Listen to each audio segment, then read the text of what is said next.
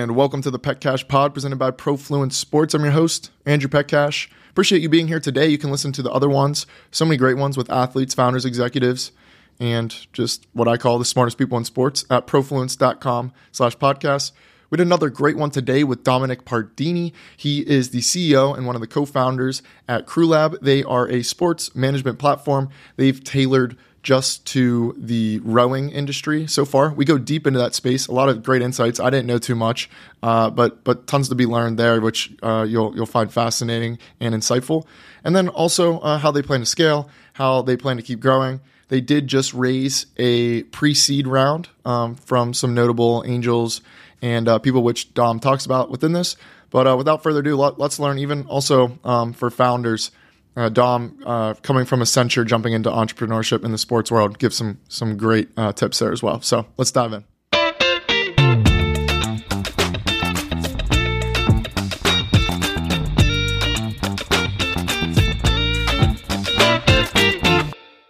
Dom, appreciate you hopping on today. I know we had a uh, little rescheduling, but we're here, and uh, I'm I'm excited, brother. I'm excited to to dive into rowing, your future plans, what you're doing, and uh, I guess first off, uh, I believe it's public, but congrats on uh, closing your uh, investment round. That's I'm sure a big big sigh of relief and excitement for you. Yeah, it means I get to do the fun part and build the business and interact with teams and coaches. So it, it's sort of announced. We we haven't really publicized it yet, but we we just finished our pre-seed round. Amazing, cool. Yeah, maybe we'll get that in a uh, PR release on on Profluence or something. We'll we'll get that up if you if you want. But uh, yeah, uh, anyway, like I guess I guess starting here, you know, give us a little bit of your background and uh, what ultimately led to the creation of CrewLab and, and what you're doing today. Cool. Yeah. And first off, I'm I'm super excited to be here with you too. I, I listen to your podcast all the time, learn a lot from you. So, so happy to be a guest. appreciate that. Yeah, no, both ways, man. I'm excited to learn from you today. Cool, cool, cool. Uh, so two for myself, two relevant backgrounds for why I'm here, and then I'll talk about the team a little bit too. Uh, so I've first and foremost been competing uh, primarily in rowing, but you know when you when you do something like an endurance sport, it takes you into all other things: CrossFit, cycling, running, all these sorts of things. So I've been I've been rowing for like 15 years now, and uh, it's taken me all over the world. It's been the greatest joy and ride of, of my life, lifelong friendships, and it's, it's been an amazing experience. I, I rode in high school, did, did well there, rode it at UCLA, ended up coaching at UCLA. I still coach a, a, junior program here in Los Angeles, so that's always been a big part of, of who I am, um, and and driven a lot of who I have become. Um, and then the second relevant part of my background is in more engineering. So I, I, studied mechanical engineering at UCLA and new product development. Worked that into a consulting career for a little while at Accenture. Got to work on some really cool projects, big companies, big industries, huge transformations, um, and sort of combine those passions to innovate in the sports world. And the, the team has all a similar background we many of us rode together at UCLA. I started it with my co-captain at the time, um, David, and and my coach at the time, Simon. So there's there's a big UCLA uh, love on the team, and we've expanded a little bit since. So we all have a similar love and of, of sports. We went our separate ways with with uh, you know professionalism, then came back to it. And I guess before we dive too deep into details, give us the overview of exactly what the platform is today, and, and even maybe a little bit of where where it's evolved from over time.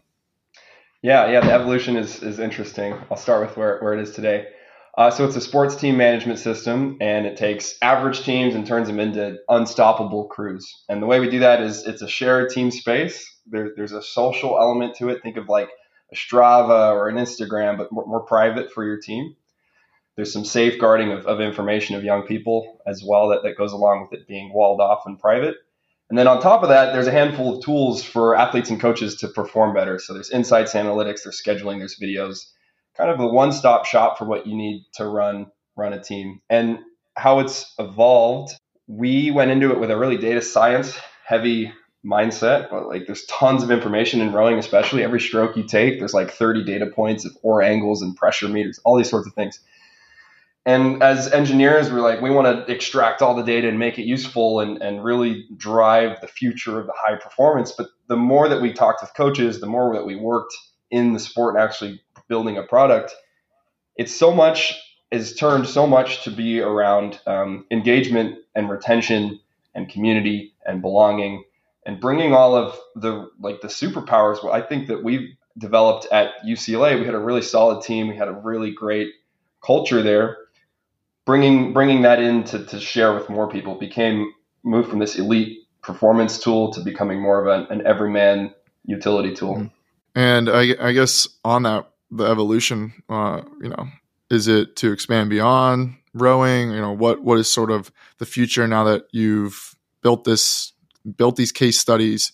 You've done it now for a few years, and then you uh, you obviously just raised the the pre seed round as well.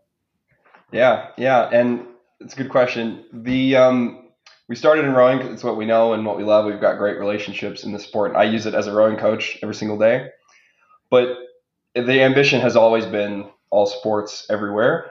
Um, I think that we are following the model where you, you got to be successful. You got to prove yourself, cut your teeth in a niche, and really get you know really, really good usage and uptake. So we're still focused on rowing for the foreseeable future, but we're working our way into the adjacent sports, running, swimming, cycling, as we go, um, and then eventually getting to, to all the ball sports. But right now in our in our in our focus, it's really uh, really focused on rowing. I think that because of our, our funding, because of the power of our team, it's going to be pretty hard to beat the sort of value that we're delivering to, to rowing coaches. It's a really holistic product that helps them run their team. And then once we nail that, working our way to more. Yeah, and I don't know if you're fine with this, but uh, you know, if you could go into a little bit of the fundraising process for you, any learnings, and also who some of these investors are in the pre-seed round, which is you know one of the first, call it institutional, whatever um, you know, just from previous conversations, I'll let you say, but some, you know, good, good backers behind you now as well. Yeah. Yeah. I mean, tons of learnings. You learn so much. I, it, it's, it's, if I wasn't pitching for months and months and months and hundreds and hundreds of pitches, I don't think I would have been successful with the eventual pitches that I did got get with with some great people. So, so this is our second round of fundraising. We raised some raised some angel capital from some some really great investors as well. General Counsel of Marriott uh, for many years, and Olympic silver medalist, and, and CMO of um, Bumble.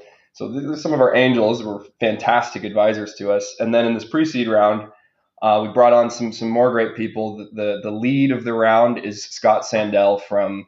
Uh, he's the managing director, chairman, CEO of, of NEA, one of the big VCs out there. He invested personally. He's got a background in sports as well, and he's really bought into the mission. And I think that a lot of what I've learned is that the the founder market fit is very important, and, and, and a lot of sophisticated investors look for that. Is are, do these people actually have experience and actually have connectivity in the world? Is there some unique insight and take? And, and the more I leaned into that in my in my presentations, I think the, the better things went. The authenticity of why we're doing doing this I'm always just curious. Like, did you tap into the UCLA market at all, or, or what was sort of your even outreach strategy? Now, just trying to help other people that that are going through it. If there was any little things you did, because fresh off it, I think you can give some some pretty good perspective. Yeah, oh, yeah. I mean, we started the business not wanting to raise a dime, and then we went through the startup UCLA accelerator program. That was our first check. They gave us five thousand dollars, and it was it was huge money for us. And then you know if you've been in any accelerators or incubators, they are go raise money machines. Let's work on your pitch deck, pitch deck, pitch deck, pitch deck. We're like, okay, we do want to make a software platform that's truly delivering fantastic, world class product experiences. We probably need to get some firepower behind it.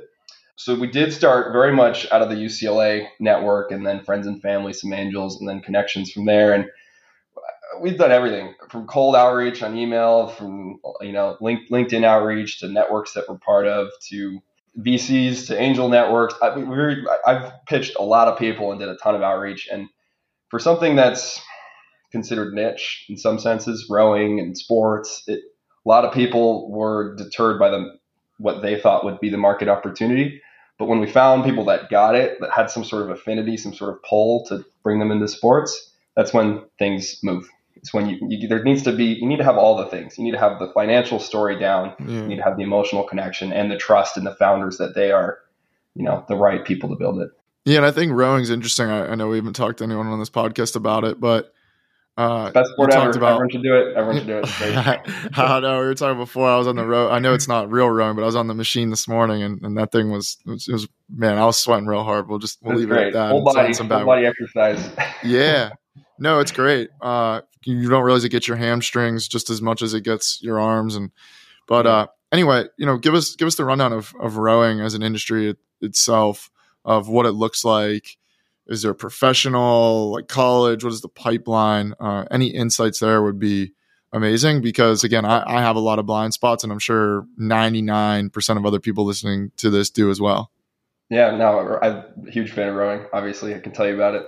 There's recreational rowing, and there's people that row, and they're quite different, right? There's the, the people that pick up a rowing machine at a gym or go to a row house class or pick it up from CrossFit, and great athletes in their own right, but it's, it's a very different community than the true rowing community, which can be approximated by U.S. rowing membership here in the U.S. They have something like 75,000 members, something like 2,000 1,500 um, organizational members.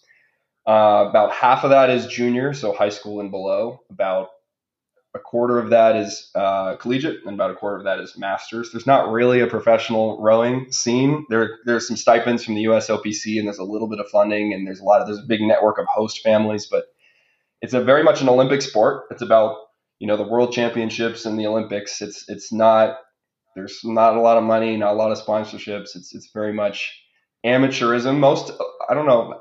Many Olympians start in college, you can't imagine saying that about something like soccer or tennis or basketball, right? They start in college and and then just they stick with it. Fantastic athletes can can figure it out.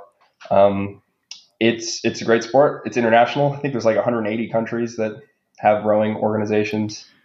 Well, I was gonna say uh, maybe glossing over the most important thing. If have we even explained what rowing is? Like, it, there might. I just realized, like, yo, we might have even had to break it down. Like, what is the actual sport itself? Yeah, a lot of people think it's the They're- same as kayaking and sailing, and um, Yeah. I, I don't know the textbook definition, but you're in boats with oars and you have sliding seats, and you push really hard with your legs. It's not just a pulling thing. You push really hard. You try to make the boats go as fast as possible. You typically race 2,000 meters. It's the Olympic distance.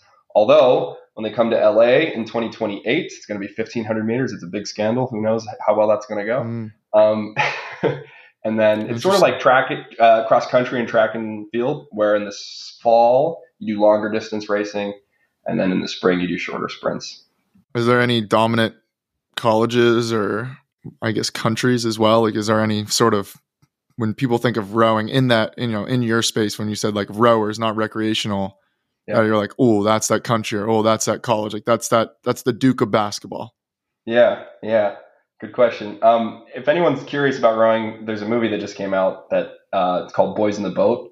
tells the story of the 1936, I believe it's 36, uh, Olympic team that came out of University of Washington. It's it's got patriotism, it's got rags to riches, it's got all the elements of uh, sticking it to the Nazis, all these things. Uh, great movie, check it out.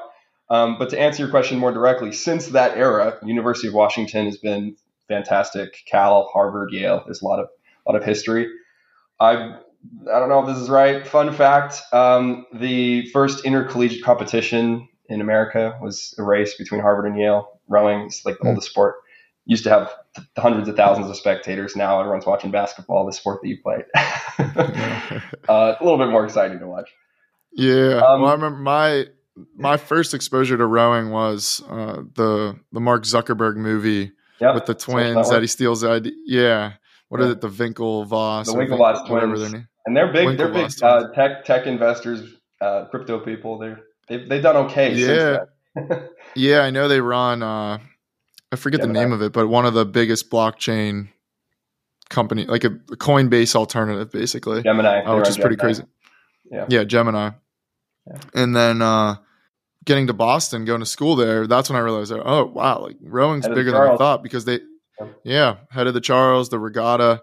If you can go into a little detail there, uh, because I remember going, holy cow, this thing is huge, and I showed up and there's people drinking and having a good time, Yeah. and there, uh, that that was a cool experience my first time. It's the it's the one week of the year that um, rowing's cool, and it takes over the city. It's, it's I think it's top four biggest events up there with like the Boston Marathon. It's the biggest race in the world, the biggest rowing race. It's a 4,000 or so meter race through the Charles River through some turns. And if you position yourself well, you can watch boats crash into the into the bridge and hit each other. and uh, it's just it's a joy. People travel from all over the world. There's vendors, there's beer, there's vineyard vines, just fun activations, and it's it's a really yeah. fun race. If you ever want to check out rowing, that's the place to do it. Or Henley, Henley's yeah. one in London. Henley in London, yeah, interesting. Good to know. I I guess for the last ten minutes or so, I just want to slight pivot. Uh, now that we understand rowing, a little bit of your background, what you've built. You know, just trying to help a lot of these people jumping in to the founder seat. Coming from Accenture, I, I get a lot of messages from people of whether it's an investment banking or consulting or whatever it is, going, oh, I really want to make this jump to sports, or I have this idea. You yeah. know, what what was sort of your experience around it, and and I guess what what is just some advice you could give to people to make that to make that leap of faith and, and go after it? Short answer is do it. Life's too short to, to worry about it. the, the the long answer is part of me part of me is luck. Part of it's luck because I have a lot of great examples in my family of, of entrepreneurs that have done risky things, and you know, seven of my uncles have started businesses, so it's like very much in my blood. Um, and then I also at Accenture, I was working at a very um, startup-y like project at Disney Studio Lab. I was making a bunch of products internally for Disney. But what really got me going was uh, I was reading the, the How I Built This book, and you know the Guy Raz's podcast, and there was this BCG mm-hmm. consultant. I forget his name he was starting a uh, beer company or wanted to, and he was going back and forth: should I do it? Should I not? And some he said basically like it's scary to fail a business to try and fail. It's dangerous to waste your life doing something you don't love, working for people that aren't important, working on causes that don't matter. And, and I've always been very impact oriented. And I think once I put it in the mindset of like, yeah, it's scary, but but scarier is is to never having tried. I think that helped to build a lot of confidence. And then I think advice is don't do it alone. I've very much been, you know, I'd rather have a, ch- a, a chunk of a bigger pie than uh, and and do it with a group of people that I care about. So finding a team has kept me going. Sometimes my teammates are really surging and really full of energy, and sometimes I'm down, and we, we can kind of balance each other and lift each other up. So uh, don't waste your life. Find a team, learn as much as you can. You can try things before you quit, and then you know have a. I I I left my job when we got our first big check from an investor, so we were working on the business okay. for a while. So it's not as scary as you think. You can always turn back. Yeah, yeah. No, that's. I I think one of the things people underestimate is that by starting your own thing, you actually have some of the most job security of anyone yeah. to some degree. yeah. because you start to meet so many different people. And so if you ever, I always say, like, if I ever really got in a pinch, yeah. there's literally thousands of people I could get in contact with or call that will, I, I could find something. So I actually have really the most security. And I'm sure, you know, it's similar for you as well. Because again, even just going through the fundraising process, how many people you meet that, you know, it's crazy and that there, there's there's so much incentive to, to, to meet people and and to network. And like you would you you it pushes you beyond what you were before in this com- comfy corporate job. It makes you because you're exposed you need to do it. You need to survive. And it, it just it leads you on an, on a journey that you wouldn't take otherwise. Yeah. Beautiful uh capitalism summed up to a t. Now i guess and I know rowing has some of its, uh, I'm sure, quirks to it, but coming from Accenture, even, you know, any interesting things in sports, just as an industry itself that you've become aware of now, now, not talking so much from your athletic days, but more from your founder days of building this company? Definitely. I think there's a ton of opportunity in sports at Accenture, I was working in a pretty um, innovative group. It was innovation and new product development. So we were always like years ago talking about generative AI and what the impacts on mm. you know movie making is going to be, and and and uh, you know blockchain and 5G, all the all the buzzwords. We got all the buzzwords all the time, constantly trying to find a way to apply the buzzwords. And I think that um, sports as a whole is it's the kind of I mean it's, it's sort of nonprofit. It's kind of a business industry. At least I'm talking in the world that I'm talking about, which is the more youth and amateur sports. And it's way behind. like and the technology adoption curve it's way behind our, our competitor for our for our, our product and who we're trying to better serve beat is is like spreadsheets and email and text messages and hmm. so i think that there's tons of opportunity for for technology to to impact the way things work i think that there's going to be a ton of winners there's going to be and including the people that are the athletes and the coaches part of what motivates us is having been athletes and coaches and having been professionals, we kind of see that the tale of two cities in terms of tooling. And we want coaching to be awesome, coaching to be a profession. Coaches are heroes. They're they're Im- massively impacting the lives of other people. And anything we can do to upgrade coaches, anything we can do to, to make the athlete experience better, I think we're doing an actual social good in the world. And so that's another thing that I've noticed. I guess I feel a lot better about what I'm doing now versus what I was doing before because there's a there's a real like impact and, and obesity and depression and, and, and societal mm-hmm. on a societal level. So I encourage a lot of people to work in sports tech. There's a ton of opportunity, and even just taking the idea of shifting something from a corporate setting and into more of an amateur sports setting, there's a lot of a lot to do there. I agree with you. Um, that's why we're sitting here having this podcast. but uh, you talked about some of the buzzwords. Curious uh, if there's any trends now that you're paying attention to.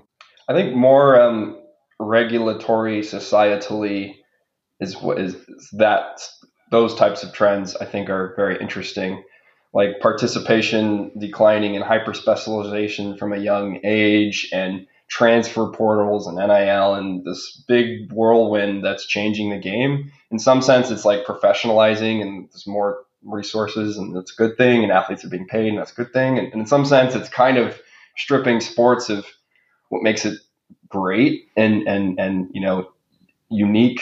It shouldn't feel like business and results oriented in the same way. Um, so I think that I'm I'm watching how all this shakes out from the college level and its impacts downstream in the high school level and encouraging hopefully through through our business and and through just whatever influence I do have encouraging just enjoying sports our mission is lifelong enjoyment and achievement in sports. That's what we're trying to champion. And, and, let's not forget that that's what it's about. And I think a lot of people are.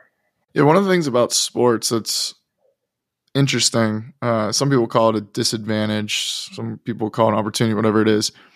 But there are those breaks, right? If, for example, you look at a Netflix technology, it doesn't matter as you're going through your life, it's just still there. In sports, yeah. though, even if you look at rowing, it goes from just say your local i know in boston and in new york they have sort of like rowing clubs for high schools because it might not be attached so you might go from that to college to olympics whatever and then there might be a huge gap before you need to use something again so it is sort of like can you keep it all structured and make and serve many really people at once at different yeah it's really it's really it's really tough especially That's youth sports that'll be people's common thing of oh they're only going to use this for four years or even college sports but again, you've seen Whoop and you've seen some of these companies get over that. Well, is, I, I, think you've, writ- you've written about the billion dollar idea of the, the Google for sports. It's, it's out there. That, that unicorn's out there. The, the, the, platform to unify through through the life cycle of yeah. the athlete, the different constituents, the parents, the athletes, the coaches. It's opportunity. Yeah. Just like Google. Yeah. You, you, you can sign into everything with Google now, you know, and they yeah. know everything about you. everything. Everything. Um, I'm sure I'll be getting rowing ads uh, later yeah, today. Sure rowing, rowing, rowing. yeah. um, my Instagram, my Instagram will be, you know, here's how to row.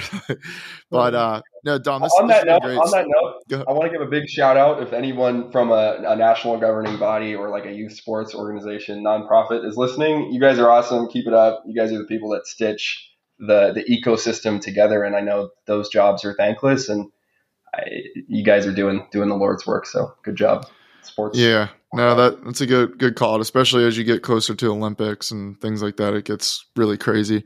Now, yeah, yeah Dom. First off, appreciate you coming on. Lots of great insights in this. Where where can people learn more? What's your website, socials, or? Yeah, thanks thanks for that. Um, I, you can check us out at crewlab.io, and you can find me on LinkedIn, Dominic Pardini. Those are probably the best channels. I love that. Follow us on Instagram well, too if you like content. okay. I, I guess last thing, as you think about entering new sports, you know what what does that selection process look like, or or what do you crew? Obviously, that's where you all came from, so it makes sense why that's first. But as you go to do a second one, there's a lot of options. What goes into that uh, that decision making process, or what are you sort of analyzing? Yeah, yeah, I think that's a really good question and one we talk about all the time. There's lots of ways to slice up the market, sport being a major one. You can also think about geographically, you can think about personas, athletes, coaches, parents.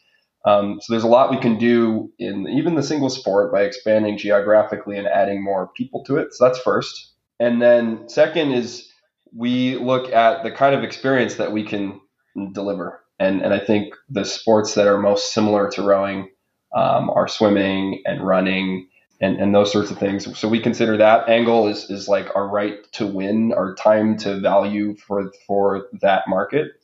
And we also consider, of course, the, the size of the opportunity. Mm-hmm. Um, so next up are probably the endurance. The endurance sports is what, what kind of we're tagging it as.